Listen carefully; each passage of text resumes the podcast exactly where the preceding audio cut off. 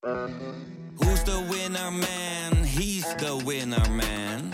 Is hij miljonair? Geen idee, maar nou en. Je hebt geen jackpot nodig to be a winner man. Oh oké, dat is wel lekker man.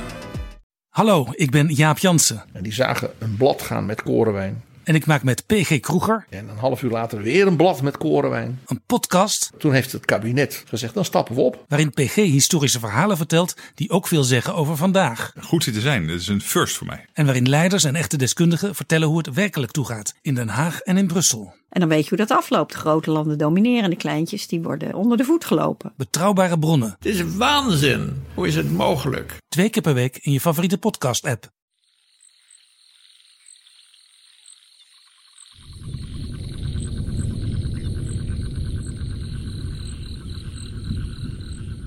Het is ineens stil geworden in het woud.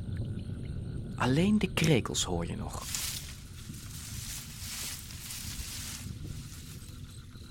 De paar kleine, ratachtige zoogdiertjes die daar net nog tussen de varens op de grond scharrelden, zijn verdwenen.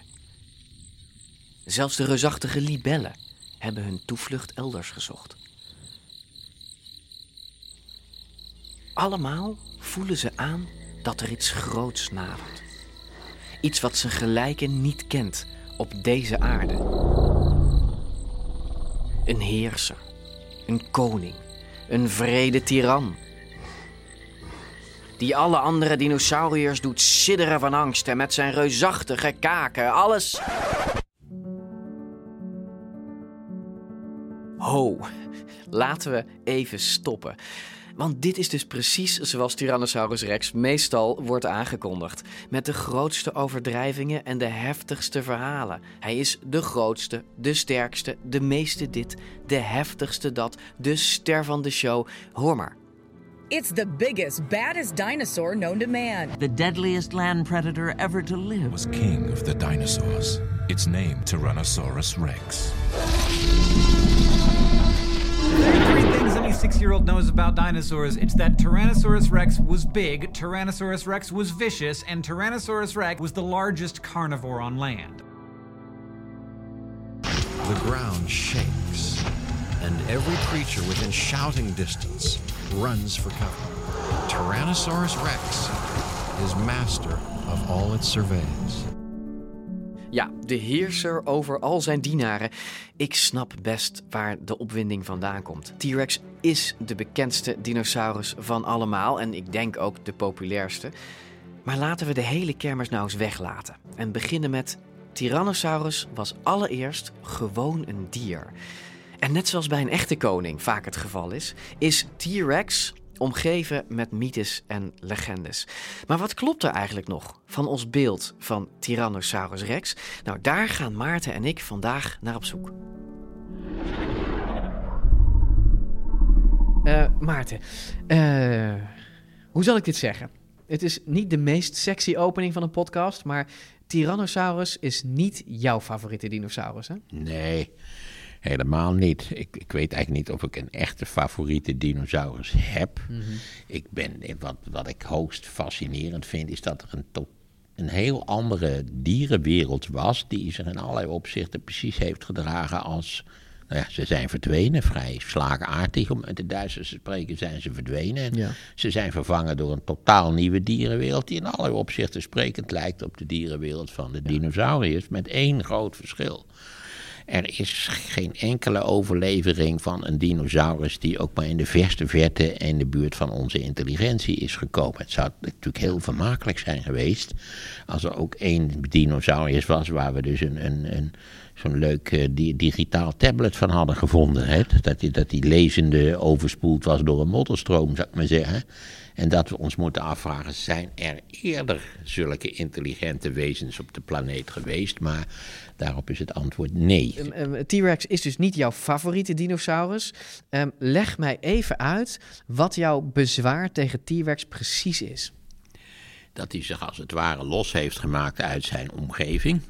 En dat hij dus een soort zelfstandig opererend monster is, naar, geheel ingericht naar de wetten van Hollywood eh, monsters. De- de- het grote voorbeeld is natuurlijk Godzilla.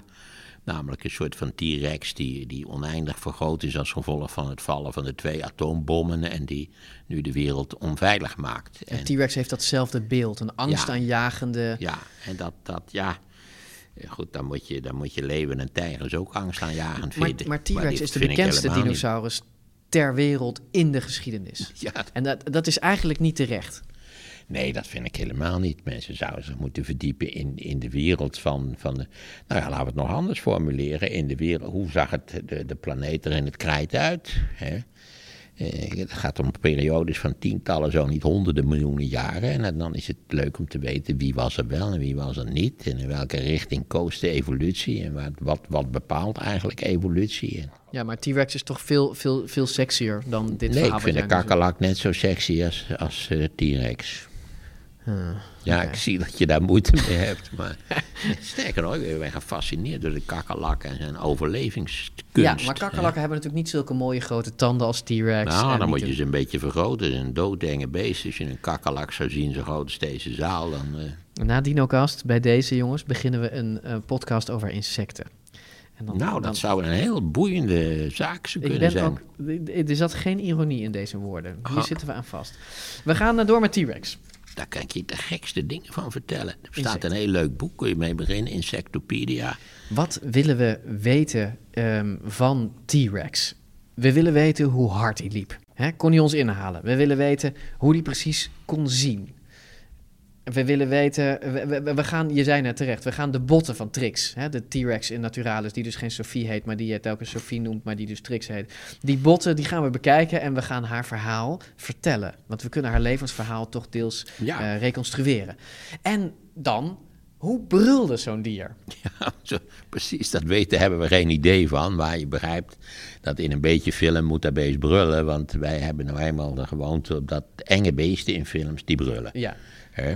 En na deze podcast weet je niet alleen wat de echte T-Rex wa- waarschijnlijk deed, maar we, weten we ook hoe die brul in Jurassic Park precies in elkaar zat. Want Oh, ik heb dat is- uitgevonden hoe dat, hoe dat precies Een eh, zit. speciaal geluidseffect. Ja, en het, het, het woord eh, Jurassic Park is natuurlijk alweer gevallen. Ja, ons beeld van T-Rex wordt eigenlijk bepaald door alleen Ja. die film. Hè? Ja, ik, ik durf het nauwelijks te zeggen, maar dus die achtervolging door de T-Rex in Jurassic Park, die werkte enorm op mijn lachspieren.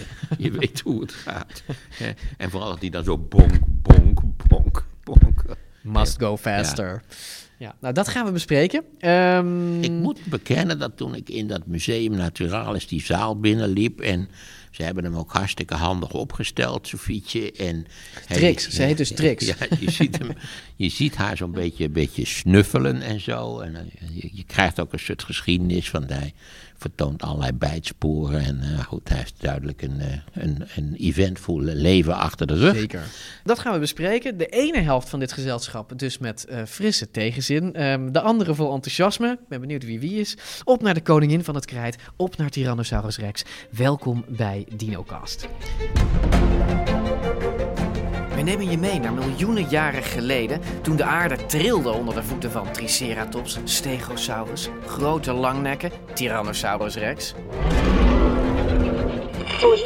En resten ontdekt van de grootste dinosaurus. De dino die ze vonden is veel specialer dan ze dachten. More than 20 different dinosaur tracks.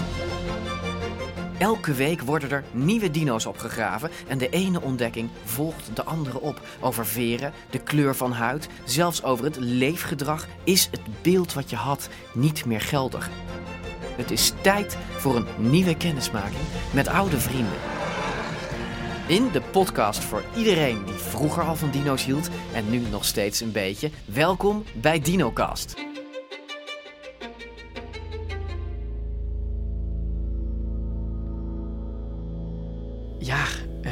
Maarten. Wat een Ja. monster, hè? Ik, Het ik, is een monster, maar ik vind het een adembenemend gezicht. Als je, als je voor zo'n T-Rex staat, wat we nu doen, en, en je kijkt in zijn oogkassen en je denkt erbij na dat deze ogen, zeg maar 66 miljoen jaar geleden, echt iets gezien hebben. Het, het, eh, dat, dat blijft je overvallen. Mij in elk geval, als ik hier, als ik hier binnenkom lopen in Naturalis. Ja, nou ja, aller, allereerst, je zit er nu recht voor en je zegt als hij je aankijkt, en dat is ook precies wat dit beest zo bijzonder maakt. Hij heeft echt een stereoscopische blik, met de ogen die naar voren kunnen kijken. Echt een roofdier, de diepte kan inschatten. En dat eh, Ja. eh, kijkt, je, kijkt, je, kijkt je recht naar voren aan. Je kan het beest in de ogen kijken. En daarom, daarom hebben we ook het beest zo gemonteerd hier in Naturalis. Want ik wou dat je oogcontact kon maken met het, eh, met het fossiel. Dus niet die schedel daar heel erg op drie, vier meter hoogte monteren. Maar juist bevroren in een soort van duikende houding. Ja, we staan samen met Anne Schulp bij Trix de T-Rex, zoals ze haar bij Naturalis hebben genoemd. Hoewel Maarten haar dus koppig blijft aanspreken met Sofietje. Ja, het klinkt allemaal schattig, maar 66 miljoen jaar geleden was er weinig schattigs aan deze volgroeide, bijna 12 meter lange Tyrannosaurus rex.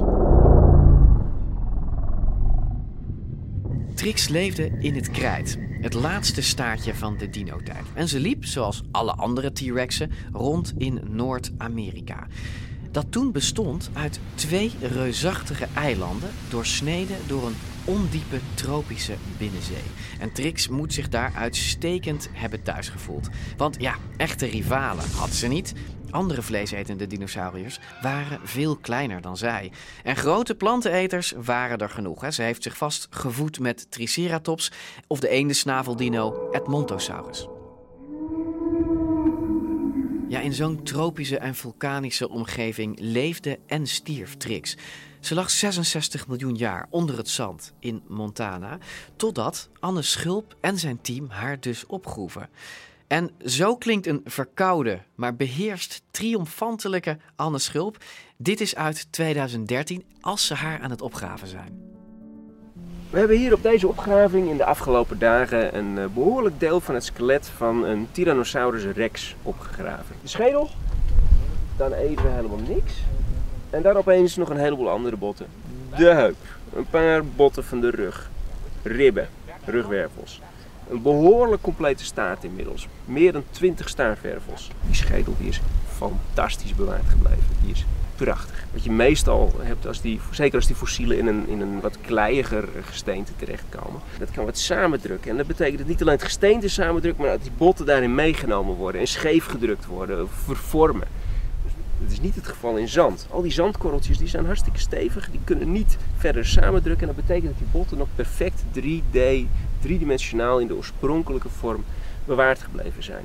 Dat is natuurlijk fantastisch als je dat skelet straks ook wilt opzetten. Als je dat wilt monteren. Want ze hebben hun oorspronkelijke vorm nog. Je hoeft niks meer te, te corrigeren. Of, die- geen dingen die niet meer passen of wat dan ook. Perfect bewaard gebleven. Je zegt al, de ogen zitten voor in zijn kop. Hè? Dus een T-Rex ehm, ehm, kon in de film Jurassic Park kon hij niet zien. Hè? Dan, dan, dan zeggen ze, sta heel stil, want dan ziet hij ons niet. Oh, hij ziet Ehm, geen beweging. Ja, hij ziet natuurlijk, volgens mij zag hij ontzettend goed. Ehm, nou ja, als je, als je ook kijkt naar de, de afmetingen van de ogen, de ruimte die er is in de oogkassen, maar ook wat er aan ruimte is aan, die, aan die elementjes rondom de pupil. Mhm. Het zijn behoorlijk forse ogen. En ook voor de verwerking van de visuele informatie zit eh, in het brein een, een behoorlijk stuk eh, ruimte. Want we hebben van, ook van deze T-Rex een eh, CT-scan gemaakt, eh, een driedimensionale röntgenscan. En daarmee dus ook de vorm van de hersenholte in beeld gebracht. En je kunt daar precies zien, daar komen de, de optische nerves, de, de, de gezichtszenuwen binnen. Daar komt de geurzenuw naar binnen.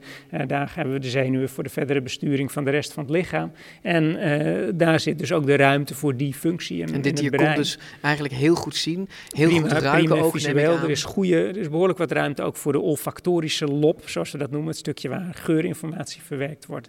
En eh, eh, ja, op zo'n manier kun je een klein beetje iets zeggen over, ehm, over van waar liggen de accenten van de talenten van zo'n eh, van zo'n dino. Ja, en die talenten die lagen dus op het gebied van kijken en ruiken. Maar was hij nou ook slim? Maarten heeft er weinig vertrouwen in als hij het 3D-geprinte hersenmodel ziet dat Anne nu uit zijn binnenzak vist. Inderdaad, uit zijn binnenzak. Zo klein zijn die T-Rex hersenen dus.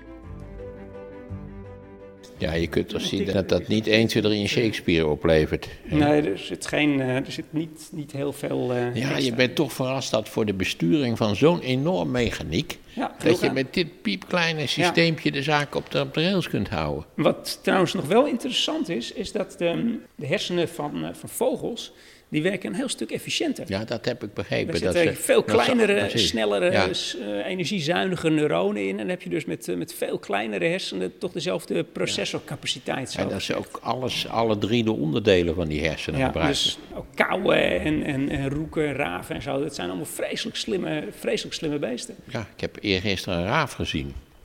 Heb je ze ooit gehoord? Ze knorren zo gaan. Maar dat zijn dus hele intelligente dieren. Dus eigenlijk Ja, zeg jij... Met een klein, de afmetingen van een brein alleen is niet alles bepalend. Het is ook van wat er verder in zit. En eh, ja, bij vogels is natuurlijk gewichtsbesparing eh, eh, eindeloos veel belangrijker. En waarschijnlijk eh, hebben we dus ook bij de voorouders van de vogels best kans dat het verhoudingsgewijs kleine brein best wat meer processing power had. Ja, terug naar de voorouder van de raaf, Trix, die we immers nog steeds in de dreigend geopende bek kijken. En Maarten die leeft zich in en die vraagt zich af: zouden we aan dit dier kunnen ontsnappen? Zijn we snel genoeg? Nu gaan we even uit van de hypothetische situatie. We denken er vlees op. Hij, is, hij wordt levend. Wij hier staan hier met z'n drieën met die malle dingen. Ja. Ja. En, en hij, hij ja. bedreigt ons. Hij dreigt ons op te vreten. Jou natuurlijk in de eerste plaats. Zeker. En, en dan hem waarschijnlijk. Roodharige zal hij als eerste pakken. Nee, hij neemt natuurlijk de ma- meest malse exemplaren. Die, Daar begint hij mee. Maar goed, eh, wat was zijn snelheid en wendbaarheid vergeleken met de onze? Voor deze vraag maken we alvast even een uitstapje naar die iconische filmscène in Jurassic Park. Het moment in de nacht dat de gewonde Malcolm in de auto zit en voelt dat T-Rex nadert. Anybody hear that? It's a um. It's an impact tremor, is what it is. Fairly alarmed here. Come on, come on, come on, come on. We gotta get out of here. Gotta get out of here. Now, now, right now. Het team sprint naar de jeep, start de motor. Achter hen verschijnt de T-Rex en dan begint een interessant experiment. Een rennende Tyrannosaurus versus een rijdende jeep. Must go faster. Die opschakelt naar zo'n 50 à 60 km per uur. Suggestie van 60 km per uur. Dat is Ja, ook dat is enthousiast opgepakt in, in, in Jurassic Park, in die Ja, eerste want, die- film. want hij haalt met gemak een jeep in, eigenlijk. Ja, ja, ja, nou dat is misschien een beetje wild. En de eerste hoofdwet van de biomechanica is big things don't move fast. Oké, this is very big, so it cannot move fast. Ja, en, ehm, Hoe hard zou die wel hoe kunnen? hard zou die wel kunnen? Nou, nou dat is, dit is een heel leuk voorbeeld van waarbij een hele hoop wetenschappelijk onderzoek eigenlijk getriggerd is door die eerste Jurassic Park film. Want eh, daar, zijn, daar zijn, zijn, zijn mensen op gestort. En er zijn dus allerlei spiermodellen gemaakt. We Hm. kennen nu eindelijk een paar pootafdrukken waar we de pasafstand hebben. En bij die pasafstand heb je natuurlijk een bepaalde ehm, eh, hoek Snelheid, en snelheid. Die kun je dan ook weer reconstrueren. Ehm, en eh, ik heb eh, onlangs met, samen met de faculteit bewegingswetenschappen van de VU een, een ongelooflijk leuk en enthousiast bachelor-studentenproject mogen begeleiden. Eh, waar we ook gekeken hebben naar wat eigenlijk de optimale wandelsnelheid van een T-Rex is. Dus bij welke stapfrequentie ehm, het beest het meest economisch eh, gelopen heeft. Dus, en dan heb je het over snelheden van een paar kilometer per uur dat hij het meest efficiënt loopt. Een paar En kilometer een paar per kilometer uur. per uur. Kilometer per- dat is ongeveer ja, mijn wandelingetje, wandeltempo. wandelingetje, wandelingetje in het park. En de topsnelheid. Het idee is nu toch wel dat je op de fiets eh, met gemak eh, voor kon blijven. Met, op de fiets? Dan Oké. moet ik zeggen, de fiets, dat is een vrij rekbaar begrip. Want we weten allemaal dat ze in de Tour de France in de finale fase vaak 60 km per uur doen. Dat zal het dus niet geweest zijn. Nee, maar, eh, iets maar boven de hoor, 20. Je eh, denkt aan mijn fietstempo. Iets boven de 20 ben je veilig. Maarten, er is hoop. Oké, gooi die mythe van die sprintende T-Rex, die zijn kop tegen de zijkant van zo'n jeep knalt, gooi die maar overboord. Het is allemaal onzin. Ze hadden dus net zo goed de fiets kunnen nemen. Goed, na dit ontnuchterende feit zijn we benieuwd naar iets anders. Anne heeft dit dier Trix genoemd. Een naam die je meestal aan vrouwen geeft. Maar weet hij dat eigenlijk wel zeker? En hoe dan? En wat heeft dat met haar lange benen te maken? De linkerpoot die hebben we niet uh, teruggevonden. De rechterpoot wel. Daar hebben we dus een, prachtig, uh, een prachtige achterpoot. En dat is dan ook direct het antwoord op de vraag van... hebben we hier nou met een mannetje of een vrouwtje te maken? Um, dat weten we niet zeker.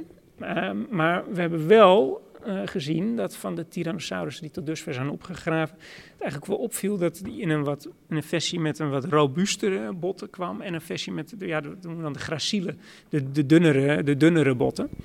En ja, is het dat idee een andere is dan, soort, Zou dat dan seksuele dimorfie zijn? Als Oh, verder oké, wel van het zouden de zijn vrouwtjes de kunnen ene- wezen. Ja, dat dat, dat een verschil tussen de mannetjes en de vrouwtjes is. Nou, dan is natuurlijk de vraag van, hebben we die met de grote botten, zijn dat dan de mannetjes of juist de vrouwtjes? Nou, bij heel veel zoogdieren zijn meestal de mannetjes een tikje Ja. groter. Maar bij heel veel vogels zien we juist het omgekeerde. Het kan zelfs vrij extreem. Bij de woestijnbuizerd is, eh, zijn de dames eh zowat anderhalf keer zo groot als de heren. Ehm, nou hebben we bij eh één ander exemplaar van T-Rex, van de robuuste variant, daar is aan de binnenkant van het dijbeen, er zijn speciale botcelletjes herkend, die gespecialiseerd zijn in de tijdelijke opslag van calcium. En op het moment dat je natuurlijk zo'n heel nest met eieren gaat eh, leggen, heb je op hele korte termijn heel veel calcium nodig die in één klap gemobiliseerd moet worden. Nou, dat zien we bij vogels. Eh, dat er in de dijbenen die, eh, dat die botcellen zitten voor tijdelijke calciumopslag. En die zijn ook bij eh, zo'n robuuste T-Rex uh. Dus dan zouden de vrouwtjes ruben robuuster zijn dan Dan de zou je inderdaad, en dat is op dit moment het idee. En nou, we hebben er uiteraard direct een, een meetlintje omheen gelegd toen we hem opgeroepen. En dit valt echt duidelijk binnen de robuuste vorm. Dus vooralsnog is het verhaal, leunt het verhaal een beetje meer richting een dame. Een robuuste dame dus. En zeker geen katje om zonder handschoenen aan te pakken. Blijkt ook als we beter naar haar skelet kijken. Want de botten van Trix die vertellen duidelijk dat ze een, een wild leven heeft gehad. In alle denkbare opzichten. En hier heeft Maarten zich al een tijdje op verheugd. Mij werd beloofd dat ik bij deze T-Rex zou horen waar deze dieren bovendien op gruwelijke wijze aan dood zouden gaan. Maar, ja, nou, zullen we even langs het eh, Ja. smerige medische dossier? Ja, want wat vertelt ons dat over haar leven? Nou, eh, natuurlijk eh, de vorm, de grootte van het, de vorm en de grootte vertelt een beetje van hoe het beest eruit zag. Maar daarnaast staan er heel veel, veel subtielere eh, stukjes informatie. Zoals bijvoorbeeld de verwondingen, voor zover die sporen hebben nagelaten in de botten. Er zit daar inderdaad Ja. een, een, een soort van krater die aan de andere kant zit. hè? De Ja, voorkant dat van haar snuit. Ja, aan de voorkant van de snuit. En er zit echt een grote krater onder, een dikke woekering. En het lijkt er toch wel op dat dit arme beest daar aan een enorme wortelkanaalbehandeling eh, toe was. Oh, het ziet er heel pijnlijk uit. Ja, dat is, en daar is daar echt nog wat bot gaan, eh, gaan woekeren. Maar ook als we hier aan de bovenkant kijken, dan zien we daar nog een paar krassen zitten. Dan moeten we even er zo omheen lopen. Ehm, Op de bovenkant van de snuit op de nu, bovenkant van de snuit, daar zitten Ja. een paar krassen en daar is eigenlijk nauwelijks, het, bot, het botweefsel is eigenlijk nauwelijks genezen. Dus eh, daar, eh, dat zijn krassen die het arme dier waarschijnlijk vlak voor de dood heeft opgelopen. Ehm, en die dus ja, eigenlijk niet de tijd hebben gehad om te helen. Oké, in, een gevecht of zo. Ja, wie weet, wie weet. Wat, wat zien we nog meer voor een, eh Nou, voor een we zien daar aan de binnenkant van de ribben, daar zien we 1, 2, 3, 4 ribben op een rij, waar aan de binnenkant een soort van knobbeltje zit, een bobbeltje. Die zijn Dus gebroken. daar hebben we vier ribben op een rij die een klap gehad hebben, waardoor aan de binnenkant het beenvlies eh, geïrriteerd beschadigd is geraakt. En als reactie gaat het beenvlies natuurlijk direct weer een nieuw botweefsel afzetten. En eh, dat, dat, heeft dan, dat levert dan zo'n ja, zo'n bobbel, zo'n kallus op. En dat kan een klap van alles zijn geweest. Dat Het kan van alles zijn geweest, Een staart ja. van een beest Ja. of een eh, kop. Ja. Ja. Ja, je hoort, Trix vertoont dus veel littekens van een groots en meeslepend leven. En dan zijn er nog de sporen die duidelijk wijzen op een heftig liefdesleven. Ja, we zien daar in de achterkant van de onderkaak. Dus hier, in dit stuk, er zitten 1, 2, 3 gaten en dan nog een randje van een gat. En ja, daar is eh, waarschijnlijk gebeten door een andere T-Rex. Geen enkel ander beest haalt het ook maar in zijn hoofd natuurlijk om een T-Rex in de kaak te bijten. En eh, we zien ook dat die randjes, dat is allemaal niet versplinterd botweefsel, dat is allemaal weer genezen. Dus dat heeft ze heel lang na de beet overleefd. Ze heeft gewoon een beet Maar gehad dwars ze, door dat vormen van cannibalisme kwamen dus voor. Nou, het zou ook nog wel eens kunnen zijn dat dit dus wat ze dan noemen de nuptial biting is. Waarbij, Oh, eh, ja. Oh, seks. Bij, de, Gewoon- bij de paring eh, ja, je moet toch het een en ander gaan manoeuvreren en beetpakken. Het is En- gewoon heftig, en- heftig en- eh, ge- eh, gepakt. genomen. Ja, gepakt. Zo. Schuin, schuin van onder achter. Nou ja, dat doen onze huiskatten ook als ze paren hoor. Dwars door de kaak? Ik weet het niet hoor. Ik vind het wel Nou, die bijten Nee. vrij fors door hoor. Ja, het is even een kwestie Zeker van... in de, in, ook in de nek en zo. Het is een kwestie van doseren, maar dat ging hier dus even mis. Behoorlijk. En dat liefdesleven dat is meteen een subtiele brug naar de vraag: welk geluid maakt de T-Rex? Ja, iedereen is er inmiddels vast van overtuigd dat Tyrannosaurus een machtige brul had als deze. Maar hij kan natuurlijk net zo goed zo hebben geklonken. Ja, dit lijkt ergens op Maxima in Lucky TV, toch? Maar goed, het is een, een, een nijlpaard. Mijn punt is dus: weten we iets van de T-Rex brul af? Of hebben we gewoon een brul verzonnen die past bij het beeld van het beest? Hebben we enig idee wat voor geluid ze konden maken? Nou, dat, bij, bij het grote publiek leeft natuurlijk het idee dat er de geluiden uit Jurassic Park eh, Precies, in ja. zitten. Ehm, ik heb later begrepen dat dat geluid, die brul, dat daar het eh, gejengel van een kleine poedel ingestopt is. En dat dat door een aantal effectapparaten vertraagd en eh, met wat extra bas ehm, door, tot een, tot een T-Rex-brul eh, gefantaseerd is. Nou, Anne, het was iets gecompliceerder dan dat. De geluiden van de T-Rex in Jurassic Park zijn gemaakt door audiotechnicus Gary Ridstrom. Inmiddels een ware legende, die man. En het grommende geluid van de Rex is niet afkomstig van een poedel, maar het is het vertraagde geluid van Buster, de Jack Russell Terrier van Gary. Een hondje dus. Ja, als je het weet, dan hoor je het. En dan die fenomenale brul, die zo bekend is dat ieder kind zelfs weet dat het een T-Rex is die je hoort. Ja, dit is een mix van hele verschillende dierengeluiden. Waaronder een blazende walvis, vertelt Ridstrom hier aan audiovloggers. Luister goed. And then whale. I didn't get much vocals from a whale that I liked, but their blowhole made good breathing for the T-Rex. Alligator, low frequency, really low.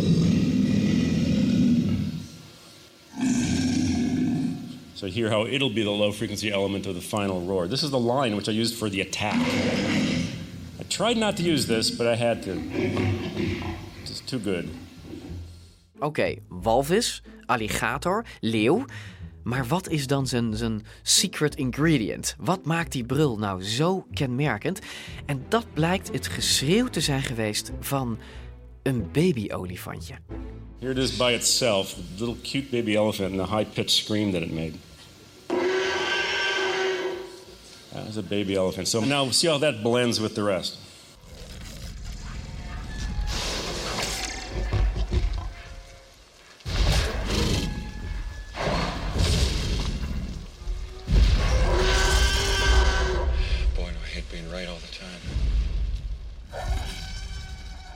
Nou, heeft Tyrannosaurus Rex echt zo'n machtige brul gehad? In alle eerlijkheid? Anne denkt van niet. Eigenlijk de afstammelingen van de vleesetende dinosauriërs, dat zijn de vogels. En je zou dus eh, voor inspiratie eh, eerder bij de vogels eh, moeten kijken. En eh, dat is Die zijn voor... heel melo- melodieus. En behalve dan misschien raven en Ja, kraaien. het, maar het, het krassen en het koeren. Ja, naarmate ze groter worden, wordt het doorgaans ook wel minder welluidend. Maar zouden ook dinosaurussen als Triceratops of Stegosaurus of misschien die hele grote langnekken, zouden die inderdaad ook niet, niet brullen, maar eerder piepen of, of, of krijsen? Bla- blazen, krassen, koeren. Ik denk dat Maar je dat, moet toch eh, kunnen zien anatomisch of ze eh, de mogelijkheden hadden om überhaupt geluid te maken. Ja, eh, en, en dan zou je dus kunnen hopen op, op, klein, op die kleine ringetjes die hier bij sommige dieren in de luchtpijp zitten, van kraakbeen, dat die nog herkenbaar bewaard zijn gebleven. Ehm, er zitten onder in de keel soms nog subtiele, hele kleine botjes die daar een, eh, die daar een, die een rol spelen in de plaatsing van de, van de, van de keelspieren. Wat, wat maken krokodillen voor lawaai Die kunnen, die kunnen een, een beetje piepen en, en sissen. En, Maar niks eh, indrukwekkends eigenlijk. Nee, die zijn doorgaans heel rustig, heel stil. Ah. Maar Parasaurolophus, dat is dan die Hadrosaurier met zijn grote kam op de kop. En die, dat, is een, dat is een buis en die is ook verbonden met, de, met de luchtwegen. En nou ja, daar kan gewoon een stoot lucht doorheen. En daarmee heb je eigenlijk een soort van nou ja, trombone, een, een, een Ah, toeter. precies, een, had kunnen een- een toeteren als het ware. Ja, bijna een didgeridoo. Dus als zo'n kudde Parasaurolophussen voorbij komt, dan heb je een soort van wandelende eh, horde didgeridoos. En misschien konden ze dan ook wel symfonisch eh, iets, iets tot stand brengen. Wie weet. Hoe oud, hoe oud werden ze ongeveer? Nou, de oudste T-Rex die we tot nu toe eh, kennen is het, eh, is het skelet dat in eh, Chicago staat. Dus die zou waarschijnlijk 8 of 29 geworden zijn. Bij, eh, bij Trix hebben we daar natuurlijk ook naar gekeken, zijn we nog mee bezig. Ehm, en daar krijgen we de groeilijnen moeizaam in beeld. En we zien heel veel nieuwe botcelletjes die over die oude groeilijntjes heen gegroeid zijn. Dus dat is een verschrikkelijke puzzel. En we hebben wel het idee dat onze T-Rex in Leiden een, een behoorlijk wat ouder is nog dan Aha. het beest uit eh, Dus Chicago. zeg maar maar zo oud dat we de groeilijntjes niet meer goed herkennen. Dus Dus zeg maar 30 plus. Ja, richting de 40 makkelijk en, eh, en misschien wel nog ouder. Misschien wel ouder. Oké, als je naar de groeilijnen kijkt, dan concluderen we dus dat T-Rexen minimaal 40 jaar oud konden worden. Maar het leuke is, is dat je aan die lijntjes ook kan zien hoe snel zo'n beest groeit. Eh, Trix is begonnen als een babypoesje, zeg maar. Kun je, kun je die stadia in het leven doorlopen van Trix? Ja, we, kunnen, we kennen de groeistadia van Tyrannosaurus eh, inmiddels vrij aardig. En eh, zelfs eh, afgelopen week is er net weer een artikel verschenen... waarin van een aantal vleesetende dinosaurussen monsters genomen zijn van het eh, bot... en de groeilijntjes allemaal zijn opgemeten. En, dat is, ehm, eh, en daarmee kun je dus gewoon in beeld brengen van in welk jaar het beest heel snel groeide.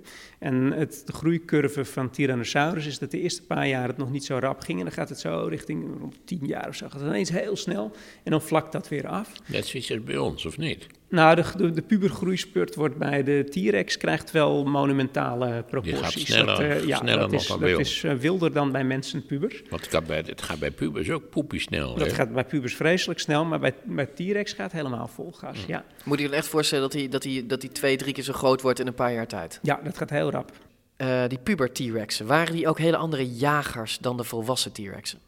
Nou ja, het, het is natuurlijk de echt interessante vragen. Dat zijn natuurlijk de moeilijke vragen. En dat zijn de vragen over het gedrag. En dan wordt het natuurlijk echt leuk. Want daar moet je natuurlijk heel veel dingen met een beetje indirect redeneren. Of met, met, met circumstantial evidence. Of met, met voetsporen. Of op, allerlei andere manieren proberen om er meer detail, meer relief aan te geven. Ja. Nou, en, en gedrag is natuurlijk bij uitstek eh, iets, iets wat je alleen maar echt, echt indirect iets over kan zeggen. Ehm, dus dingen waar je, waar je naar zou kunnen kijken, en dat is op dit moment eh, nog niet gedaan. Ehm, eh, stel je nou voor dat we nog veel meer eh, fossielen hebben van jongere en oudere tyrannosaurussen.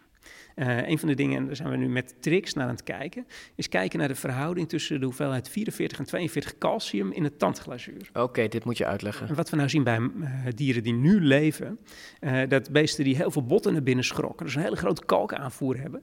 En, eh, je bent wat je eet, dus veel van de kalk die ze binnenkrijgen, die wordt uiteindelijk gebruikt bij het maken van het tandglazuur.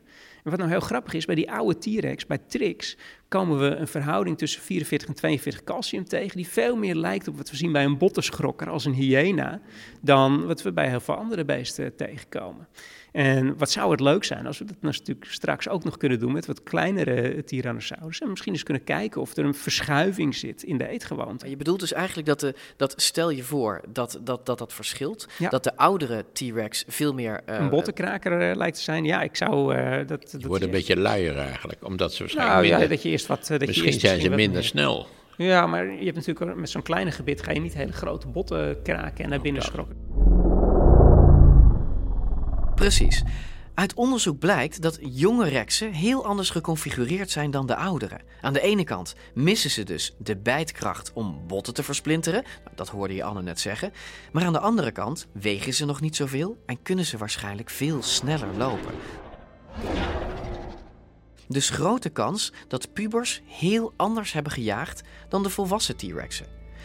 Maar die hadden dat oh zo belangrijke wapen. Die kop van anderhalve meter lang met 50 tanden en immense spieren rond die schedel die zorgen voor zo'n enorme bijtkracht. T-Rex was eigenlijk. eh, eh, misschien doe ik het dier tekort als ik het omschrijf als een bek op pootjes. Maar dat is wel waar het, waar het over Dat is de essentie waar het over gaat. Ja, je ziet, eh, je ziet echt de nadruk in, in alles. Eh komt steeds meer op, eh, op die hele grote muil, de, op de bottenkraker smoel. En eh, st- eigenlijk steeds minder op. eh, ja, er wordt aan de voorkant verder bezuinigd. Eh, de pootjes worden steeds kleiner. Aan de achterkant een forse staart om de boel toch in evenwicht te houden. En ja, al het gewicht wat er extra aan kaakspieren in die reusachtige Kunnen bottenkraker. uitrekenen wat ongeveer de, de druk van die kaken Ja, geweest is? zelfs vrij exact. Daar zijn prachtige biomechanische modellen van te maken. En je kunt heel nauwkeurig afpassen hoeveel spierweefsel daar zit en de hefboomwerking. En dan kom je op een bijtkracht van ongeveer 60 kilonewton. Dus dat eh, achter in de bek. Dus dan heb je het over het gewicht van eh, ja, 6000 kilo ongeveer. Zes kleine, zes kleine autootjes eh, opstapelen.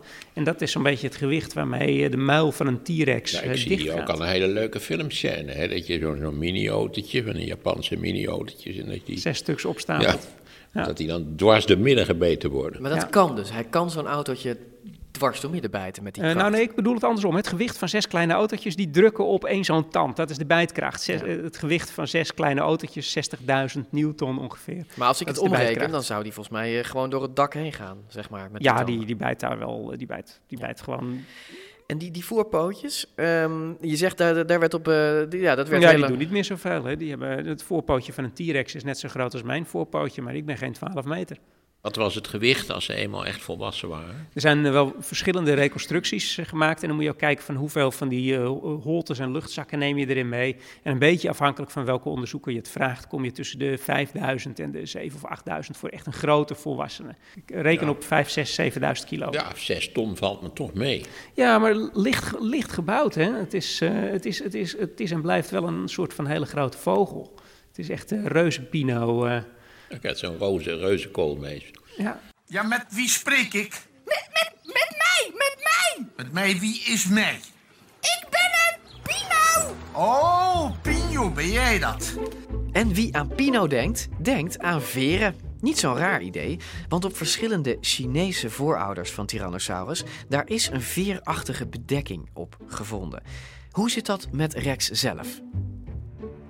Als je het geluk hebt dat zo'n Tyrannosaurus doodgaat en gefossiliseerd raakt in een heel fijnkorrelig gesteente, eh, en ja, dan heb je kans dat er huidafdrukken bewaard blijven in, in, echt in het detail dat je nodig hebt. Nou, en dat is dus bij één van die T-Rex fossielen het geval. En we kennen nu van een paar plekjes op de huid van T-Rex eh, ja, echt de textuur, eh, de structuur van, het, van de huid. En dat hoe ziet hij eruit? hele kleine schubbetjes.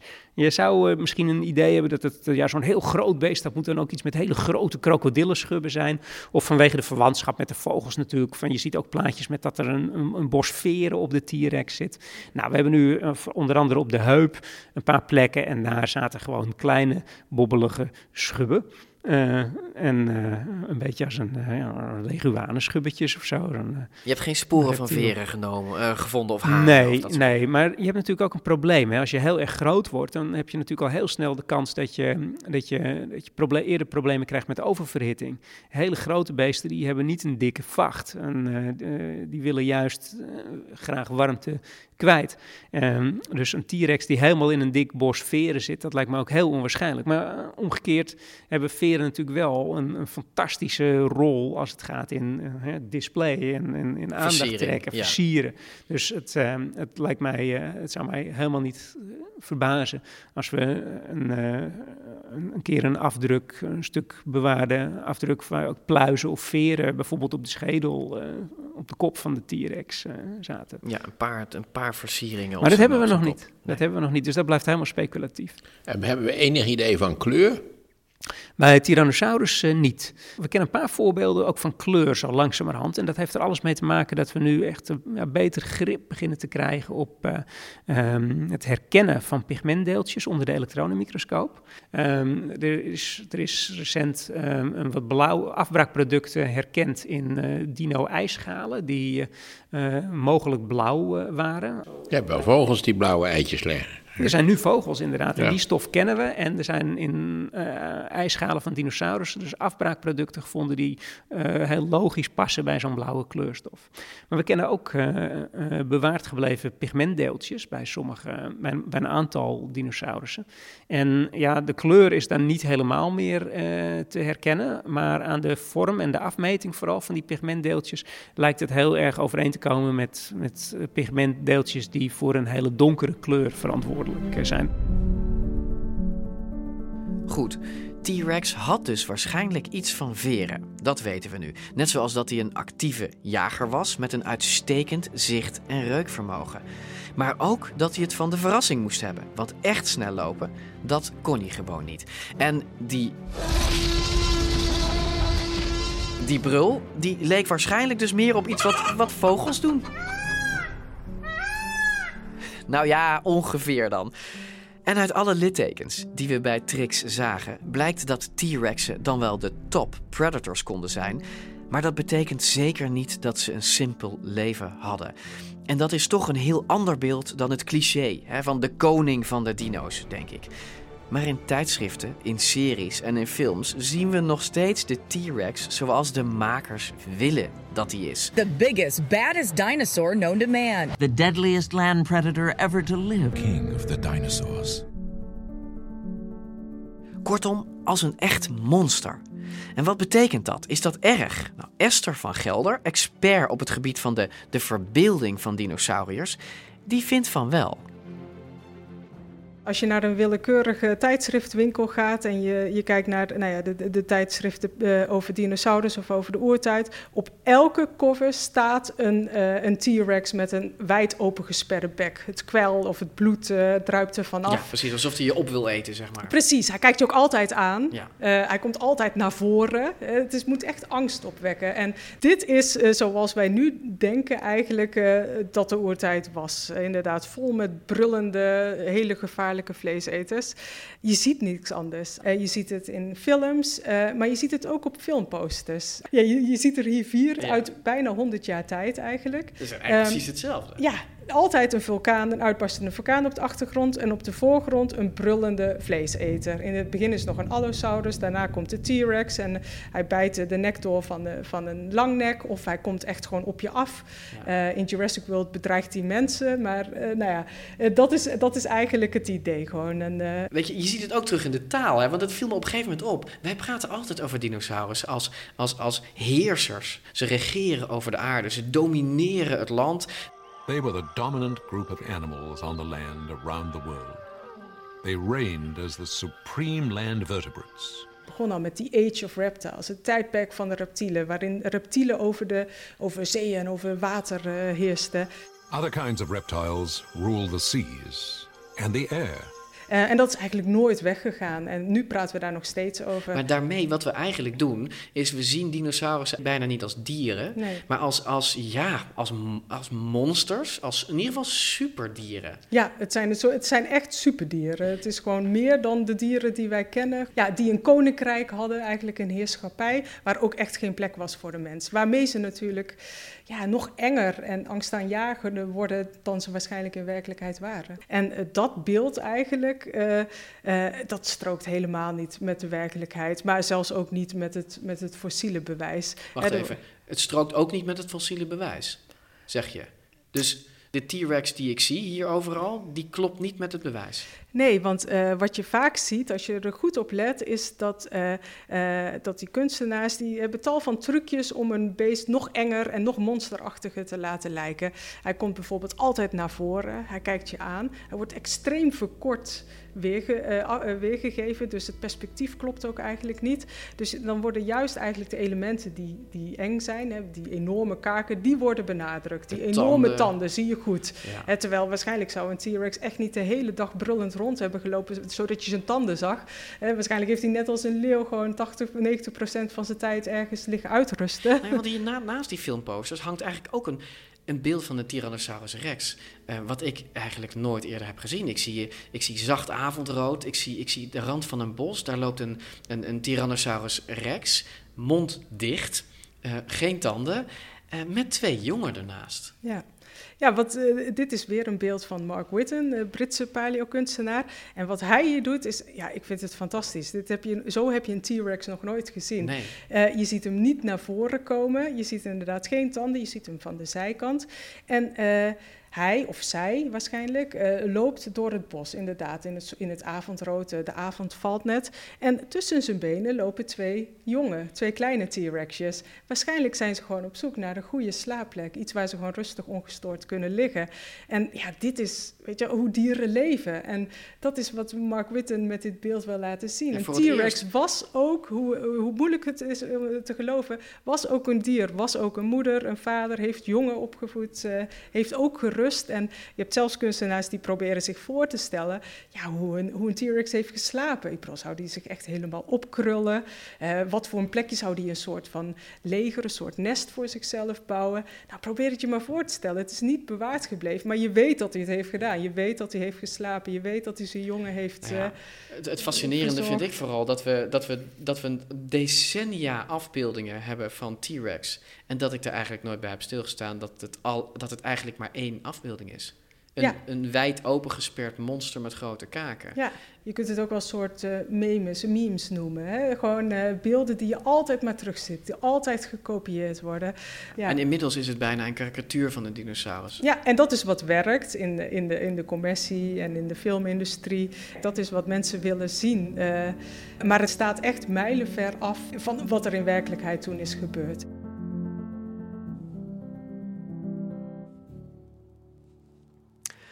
Terug dan naar die werkelijkheid. Met de laatste vraag van Maarten. We hadden het net over T-Rex als, als moeder. Maar was het een goede moeder? Zorgden ze voor hun jongen als die uit het ei kwam? Dat zit er, eh, dat zit er dik in. Um, er zijn, um, als je zo door die reptiele stamboom heen gaat, dan zie je natuurlijk ja, schildpadden die, die leggen de eieren en dan zoeken ze het verder maar uit, hè, die zeeschildpadden. Dus dat is totaal geen ouderlijke zorg tot... Um, uh, nou ja, bij krokodillen is enige mate van uh, ouderlijk toezicht uh, wel aanwezig en, en, ondersteuning. bij vogels hebben ze natuurlijk geweldig, geweldig veel investeren in kleinere nesten waar je heel veel aandacht en heel veel energie in die, in die jongen stopt. Um, dus dan zit je al een beetje klem tussen die twee, tussen die twee eindpunten in je, in je begrip van, van, van, van zorg. Nou, er zijn natuurlijk ook uh, de nestkolonies bij, uh, bij Mayasaura. Um, uh, en je kunt ook kijken naar de hoeveelheid eieren die er gemiddeld in zo'n nest zit. Want ook dat vertelt natuurlijk iets over de investering. Ga je gewoon de truc doen van dat je heel veel jonkies doet en dan komt er altijd wel eentje op zijn pootjes terecht. Of je hebt heel weinig. nou, het is zeker niet zo'n strategie als de zeeschildpadden, waar ze honderden eieren in zo'n kou maar gooien. Hoe, maar hoe zat dat dan bij T-Rex? Weten we hoeveel jongen die had? Nee, we hebben nog geen grote Tyrannosaurus nesten gevonden. Er is nog heel veel te doen. Het gaat natuurlijk wel een keertje ervan komen. Dat, dat moet, dat moet. Want op plaatjes uh, zie je ze altijd met één ja. of twee jongen. En zie je ze ja. niet met een, een dat een je een T-Rex moeder... Precies, dat lijkt nee. me een beetje maar goed, bij de, bij de langnek-dinosaurussen zie je ook uh, van die kuddestructuren... aan, in ieder geval het pootafdrukken... dat je echt groepen van verschillende leeftijden hebt. En we kennen nu ook een paar voorbeelden. Onder andere wat we, wat we een, een tijdje terug in Jemen beschreven hebben... maar ook um, in, in Bolivia hebben we daar aan... een hele kudde puber titanosaurussen voorbij gekomen. Dus je ziet gewoon meerdere leeftijdsgroepen, die, meerdere leeftijdscategorieën die in één grote kudde leven. Van dezelfde soort, maar dan wel met kleinere en grotere pootjes, grotere, kleinere, grotere stappen. Dus dat is heel leuk, want je begint toch een klein beetje grip te krijgen op, um, op juist, toch juist, aspecten van het sociale. Juist, de kuddes zijn ook weer efficiënt in ja. het beschermen van jonge dieren. Nou, of. En er is ook een prachtig voorbeeld van een, van een kudde van, hou met een goede, volgens mij 23 uh, langnek-dinosaurussen. Ja, dat is nogal waar, um, waar ook de grote sporen aan de buitenkant lopen, de kleine sporen ja, ja. binnenin en weer een paar grote sporen aan de buitenkant. Nou, for what it's worth. Maar de conclusie nou is natuurlijk aantrekkelijk. Ja, en ook wel voor de hand liggend, toch? Ja, ja. Maarten en ik werpen nog een laatste blik op Trix. En ik realiseer me weer hoe uniek het is dat we in Nederland zo'n complete Tyrannosaurus Rex hebben staan. Maarten is totaal niet onder de indruk. Sterker nog, hij zou Trix, als het kon, meteen verkopen. En dat heeft alles te maken met Stan. Jullie zien hier uh, de Tyrannosaurus Rex. Een van de bijzondere zaken aan, aan deze Tyrannosaurus Rex is dat hij um, zo goed als compleet is. Hij is heel compleet. Er mankeren maar heel kleine stukjes. The sale of what's believed to be one of the world's most complete T Rex skeletons, named Stan, was expected to come in around $8 million. But a bidding war at Christie's auction house smashed that estimate. Bidding in London. Bidding in London, thank you very much. Three million two hundred thousand. 10 million, please. Ten million dollars. Really? Uh, Twenty-seven. Yes, really. Sorry. 27 1, please. We're all waiting with bated breath for twenty-seven million five hundred thousand dollars. Sold. Thank you very much. Uiteindelijk werd Stan verkocht. Niet voor de verwachte 8 miljoen, maar voor viermaal zoveel. Ruim 30 miljoen, alles bij elkaar opgeteld. En dat bedrag dat was zo hoog omdat Stan zo compleet is. En dat is dus heel zeldzaam. Driemaal raden wie er nog meer zo compleet is. In totaal zijn er drie supercomplete skeletten van T-Rexen gevonden. Eentje wordt dus nu geveild, Stan. Een tweede staat in Chicago, Sue. En de derde staat natuurlijk gewoon hier in Nederland, in Museum Naturalis. Trix. Nou, ik overweeg ook om puur uit rendementsoverwegingen om die, die, die eh, Tyrannosaurus rex te verkopen. Ik heb begrepen dat het een fraai, bijna compleet exemplaar is. Dus daar moet je 30 miljoen voor kunnen krijgen. Hij is leuk opgesteld ook, dat kun je erbij verkopen. Voor 30 miljoen, dan moeten jullie in principe een, een heel aardige uitbreiding van de collectie kunnen realiseren. Ja, maar dat, eh, dat, dat moesten we toch maar niet doen. Want Oh. het, is een, eh, het is toch een beest waar we met z'n allen, met heel Nederland, eh, heel hard aan geshort hebben om het voor elkaar te krijgen. Maarten, Anne Dus die is de vader. beetje- Anne is de vader van dit, van dit dier. dat kun je niet. Dat kun je, een vader doet dat niet. Die verkoopt zijn kind Kijk, niet. denk het over deze eh, ongelooflijk interessante wereld van de dinosauriërs. Er zijn duizenden en duizenden soorten geweest, naar alle waarschijnlijkheid. Ja. Eh, en de veelvormigheid ook van die verschillende soorten, groot Hm. en klein, gaan ze maar door. Eh, vind ik dat de aandacht voor de Tyrannosaurus rex eh, veel te groot is, relatief. Het heeft, ik, ik heb er straks de vergelijking gemaakt met een schilderij van Rembrandt, wat we aankopen, of eventueel twee, waarvoor je tientallen miljoenen euro's betaalt. Hm. Dat geld kun je veel beter, we hebben Rembrandts genoeg, we hebben ook mooie Rembrandts, dat kun je veel beter besteden aan, laten we zeggen, het tweede echelon van schilders. En dat heb ik, vind ik ook een beetje bij die Tyrannosaurus rex. Hm. meer omdat ik nu net gehoord heb, wat ik niet wist, dat hij eigenlijk maar een miljoen jaar eh, de facto zijn jacht eh, heeft beoefend. En dat hij toen vervolgens, eh, net als alle andere grote dinosauriërs, verdwenen is door die immense inslag van die asteroïden. Anne Maarten heeft best wel een punt. Hij leefde maar 1 miljoen jaar. Hij ziet er spectaculair uit. Maar als je dat dier verkoopt, dan zou je er zo 10. eh, dan kun je hier uitbreiden. Met een heleboel andere dinosaurussen die bijna net zo interessant zijn, maar wel veel goedkoper. Ja, maar het is wel een heel bijzonder exemplaar. En er zit toch een zekere magie aan die Tyrannosaurus. En ik denk het, eh, de rol die we ook, hebben en, en willen als eh, Natuurhistorisch Museum... is ehm, toch een beetje dat verhaal vertellen van eh, de, de wonderlijke diversiteit van de natuur... de ontwikkeling, de evolutie. Belangrijke thema's als uitsterven, klimaatverandering, biodiversiteit. Ehm, en ja, daar heb je ook ambassadeurs. En er zijn natuurlijk ambassadeurs die een wat grotere zichtbaarheid hebben. En, begrijp eh, wat hij Daar hoort ja. een Tyrannosaurus zeker bij. Het is gewoon een hele goede Dus publiekstrekker, Maarten. Ja, precies. Het is de bekende Nederlander van de dinosauriërs. Het is letterlijk onze Ja, maar lokvogel. de meeste bekende Nederlanders, daar heb je verder geen zak aan. Die zijn alleen maar bekend. Oké, Maarten, Anne is dus niet om te kopen om die T-Rex te verkopen. Hè, voor, voor 32, 33 miljoen euro. Zijn ze zoveel waard tegenwoordig? Ja, ze zijn zoveel waard. Ja. Nou ja, dat, ik denk dat er op grote schaal nog naar gezocht wordt. En dat er nog wel een paar gevonden worden, denk ik. Maar niet zo compleet. Eh, Er zijn twee andere skeletten zo compleet als Trix of Sophie. Ehm, eh, en Sophie blijft dus voorlopig in, in Naturalis, maar wij niet. Want ook al wordt deze aflevering vrij lang, je hebt toch nog een toetje te goed. Onze review van Jurassic Park.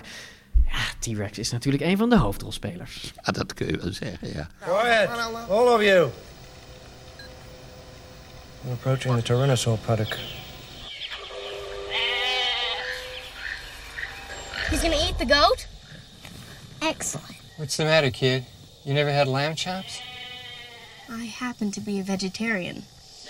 T-Rex doesn't want to be fat. He wants to hunt. Just suppress 65 million years of gut instinct. Ilja Nieuwland, ik zit hier met jou. Wij praten ehm, eh, door over, over T-Rex. En eigenlijk stel je als je, als je nu aan T-Rex denkt, dan stel je dit beest voor uit Jurassic Park. Dus bruin-groen met die magere kop vol tanden, die gebogen mini-voorpootjes, die brullend jeeps achterna rent, kinderen opjaagt. Ja, dat beeld heeft nu eigenlijk iedereen. Ja, nee, dat klopt. Het feit dat mensen daarna T-Rex zijn gaan onderzoeken, heeft ironisch genoeg ervoor gezorgd dat heel veel van die ideeën uit Jurassic Park eigenlijk ontkracht zijn. Ja. Of in elk geval veranderd. Ehm, eh, heel veel van je, wat je in films daarna ziet, is natuurlijk ook te, da- te danken aan het feit dat ze een goed verhaal moesten maken. Een beetje een, een logge T-Rex die geen jeeps achterna wil. Ja, daar ga je natuurlijk geen spannende monsterfilm mee maken. Dat snap ik ook wel. Nee, dat is natuurlijk niet sexy. Nee. Laten, we- laten we er even doorheen lopen. Allereerst, eh, ja, eh, de kwestie van de veren. De kwestie van de veren, ja. Ja, isolatie in dieren heeft ook wel iets te maken met grootte. Dus hoe groter het beest en heel precies hoe minder oppervlakte eh, je hebt ten opzichte van je inhoud, hoe minder het nodig is om te isoleren. Maar we denken wel dat T-Rexen wel tot op zekere hoogte beveerd zijn geweest. Het vervelende is dat het best mogelijk is dat die T-Rexen, die heel klein, al hele kleine dieren begonnen, het moet uit een ei komen. Ja. En een ei is beperkt in zijn grootte. Dus een, de grootste T-Rex kwam uit een ei wat nou zeg maar twee keer een struisselvo- struisvogel-ei was globaal.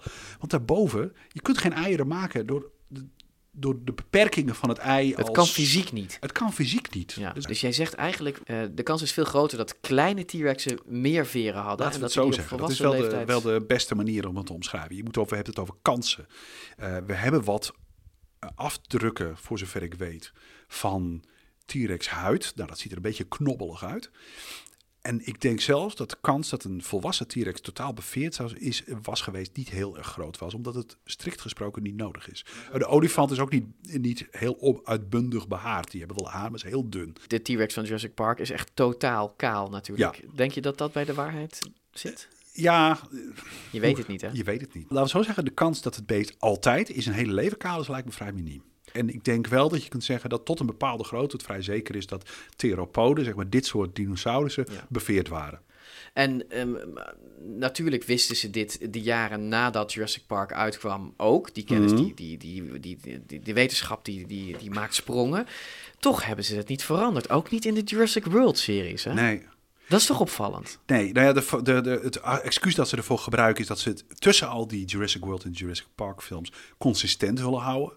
T-Rex zag er in de eerste film zo uit, dan moet hij er in het volg altijd zo uitzien. Anders snap je het niet meer naar de eerste film dat hij daarna anders uitzag. Ja. Dus het is wat ze Op noemen- zich, fair enough. Fair enough. En, en eh, dat is ook gekoppeld aan het feit dat toen die eh, derde film, de Jurassic Park 3, dan licht bevederde Velociraptors liet zien. Dat er heel vanuit, vanuit de, zeg maar de fanbase van de Jurassic Park films vrij veel kritiek daarop kwam. Eh, Wat heb je gedaan met onze Velociraptors? ja, want die waren natuurlijk heel erg gewend aan dat beest van griezelige, kale, kale dinosaurussen. Maar die, die consistentie in universe is een beetje een drogreden. Want als je kijkt naar Jurassic Park 1, 2, 3 en je legt al die beesten naast elkaar, er zit wel degelijk evolutie in.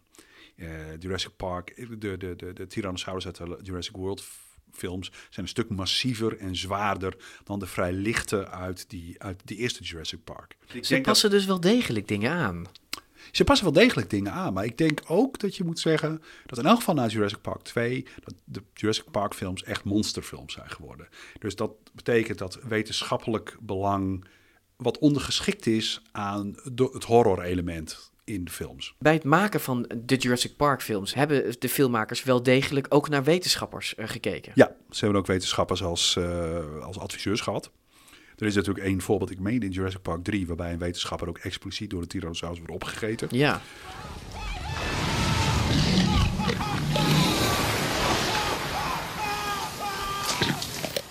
En dat is. eh, de, de meningen verschillen over wie dat is. Dat is, ziet er, dat is een wetenschapper die er een beetje uitziet als Jack Horner, een paleontoloog. En een beetje als Bob Becker, een andere paleontoloog.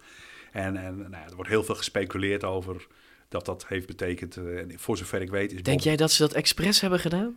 nou, dit, dit uiterlijke overeenkomst. Dit is iemand met een cowboyhoed en een baard. En er zijn eigenlijk twee paleontologen die dat beeld heel duidelijk En is dat dan een, een soort vinger van de makers naar wetenschappers van jullie gezeur wel. van de afgelopen jaren? Het zou kunnen dat Bob zich een beetje heeft misdragen. Of dat ze een hekel aan hem hadden gekregen. Op wat voor manier dan ook.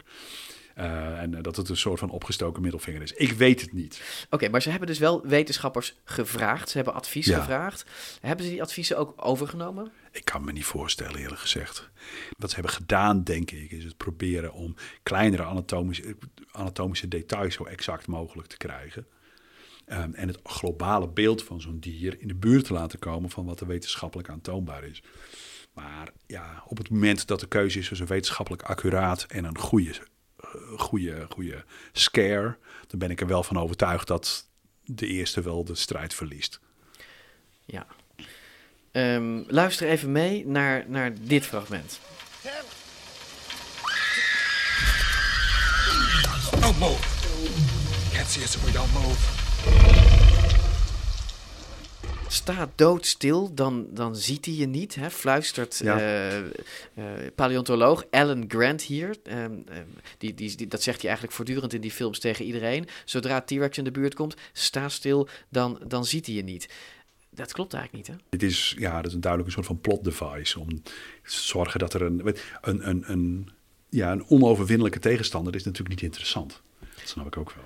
De T-Rex moet ergens zwaktes hebben. Precies. De echte T-Rex kon zijn prooi natuurlijk fantastisch zien. Ja. ja, en ook fantastisch ruiken. Dus dit is ook gewoon, ja, leuk voor het verhaal. Wat jij zegt, de T-Rex moet een zwakte hebben, dat is Ja. spannend. Maar het is niet eh, berust op eh, waarheid. Nee. En, en waarschijnlijk op het moment dat je doodsbang bent, dan stoot je ook allerlei stoffen uit, waardoor T-Rex je waarschijnlijk geweldig kon ruiken. Zelfs als het regent? Zelfs als het regent. We spoelen even vooruit en eh, eh, even, even letterlijk vooruit. En dan komen we dus bij die beroemde scène met Dr. Malcolm. Gewond ligt hij achterin de jeep, hè? Must go faster. Must go faster. Blijkbaar rijdt die jeep niet hard genoeg, want die T-Rex kan hem inhalen. Ja. Anne hebben we het even gevraagd en eh, die zei dat bewegingsonderzoek uitwees dat we hem eh, met de fiets voor hadden kunnen blijven. Nou ja, ik denk dus, alles hangt af van interactie en de manier waarop die beesten met elkaar omgaan. En, en wat het theoretisch is, is niet zo heel erg relevant. Eh, een, een cheetah jaagt bijna altijd op maximum snelheid. Een lui, luipaard jaagt nooit op maximum snelheid. Eh, we weten dat luipaarden een bepaalde snelheid hebben, maar die, ze hebben geen jachtpatroon dat dat nodig maakt. Jij zegt eigenlijk, ook al kun je technisch misschien, theoretisch berekenen, qua spieren, qua botten, wat iets kan, dan wil nog niet zeggen dat dat in de werkelijkheid ook precies zo is gegaan. We weten allemaal als je naar Beekse Bergen bent gegaan, de helft van de tijd, of de helft van de tijd, 99% van de tijd, doen die leeuwen helemaal niks. Die liggen haar een beetje. Ja. Dat doen roofdieren namelijk altijd. 95% van de tijd doen roofdieren niets. Dat maakt natuurlijk niet zo'n hele spannende film. Maar ik denk dat als, je als we inderdaad een realistische versie van Jurassic Park maakten, dan na 1 uur en 20 minuten staat T-Rex dus op om te kijken waar hij honger, voor honger in heeft. En roofdieren moeten dat ook doen om energie te sparen. Ik, ben, ik wil wel stellen dat de T-Rex uit Jurassic Park in de praktijk totaal onmogelijk is, omdat het, het blijk geeft van een energiegebruik wat een roofdier gewoon niet volhoudt. Ja, het enige wat het beest doet is het hele eiland oversprinten, eh, op zoek naar weer iemand om dood te bijten. Ja, en alleen mensen om een of andere gekke reden. Raar, hè? Fascinerend. Ja. Maar misschien zijn we lekker, dat weet ik ook niet. En dan deze even. Kon een T-Rex brullen? Ik zou het niet weten. Brulde een T-Rex heel vaak? Nee. Dat weet ik wel zeker, want als roofdier heb je er toch wel enig belang bij om stil te zijn. Eh, als je naar de natuur kijkt, er wordt niet veel gebruld. Het is meestal relatief stil. En deze T-Rex in Jurassic Park die doet niks anders dan alleen maar de Ja. hele tijd in het rond kijken en brullen. Hè? Ja, nee, precies. Je hebt rond diezelfde tijd heb je die BBC-serie, eh, een BBC-serie gehad, eh, Walking with Dinosaurs, waarbij ook non-stop gepraat wordt. Gebruld. Gebruld. Ik snap op zich wel dat eh, T-Rex brult de hele tijd. Hè? Dat zou natuurlijk kunnen komen als zijn poten verkeerd staan, toch? Dat zou, dat zou zo best pijnlijk zijn geweest, ja. Ze lijken gebroken als je kijkt, want ze hangen naar beneden. Hè? Ze hangen naar beneden, ja. En, en, en de, de polsen van, eh, van dinosauriërs en, en werken eigenlijk zoals vogelpolsen. Eh, dus we, ze konden hun handen niet draaien op de manier waarop wij dat konden. En die handen die stonden dus ook met de palm naar elkaar toegericht. Dus naar binnen eigenlijk, Naar binnen. Alsof, alsof ze aan het klappen zijn. Zo Alsof ze aan, aan het applaudisseren zijn, En, precies. en T-Rex dus ook. Maar de T-Rex in Jurassic Park en in heel veel andere films, die heeft die pootjes naar beneden Ja. gebogen. Ja, want dan kun je natuurlijk... En ik denk dat dat Kun je dingen vastgrijpen? een- je kunt dingen vastgrijpen en het maakt het misschien ook bedreigender als die poten wat meer op onze handen lijken. Bovendien, de poten van een T-Rex waren niet buitengewoon indrukwekkend. Dus je moet wel een beetje je best doen om er nog wat van te maken. Ten slotte, Maarten. Ehm, aan het eind. We zijn aan het eind. We hebben er net eh, drie kwartier T-Rex op zitten. Nu je er meer over weet, ben je dan ook positiever geworden over T-Rex? Nee, niet, ik was niet negatief over T-Rex. Nou ja, je was wel negatief over Ik ben T-Rex. negatief over het feit dat hij dat hij onterecht een, een, een eenzame hoofdrol Nee, maar vind je, die, vind je die hoofd... Laat ik het anders vragen. Vind je die hoofdrol dan nu terechter?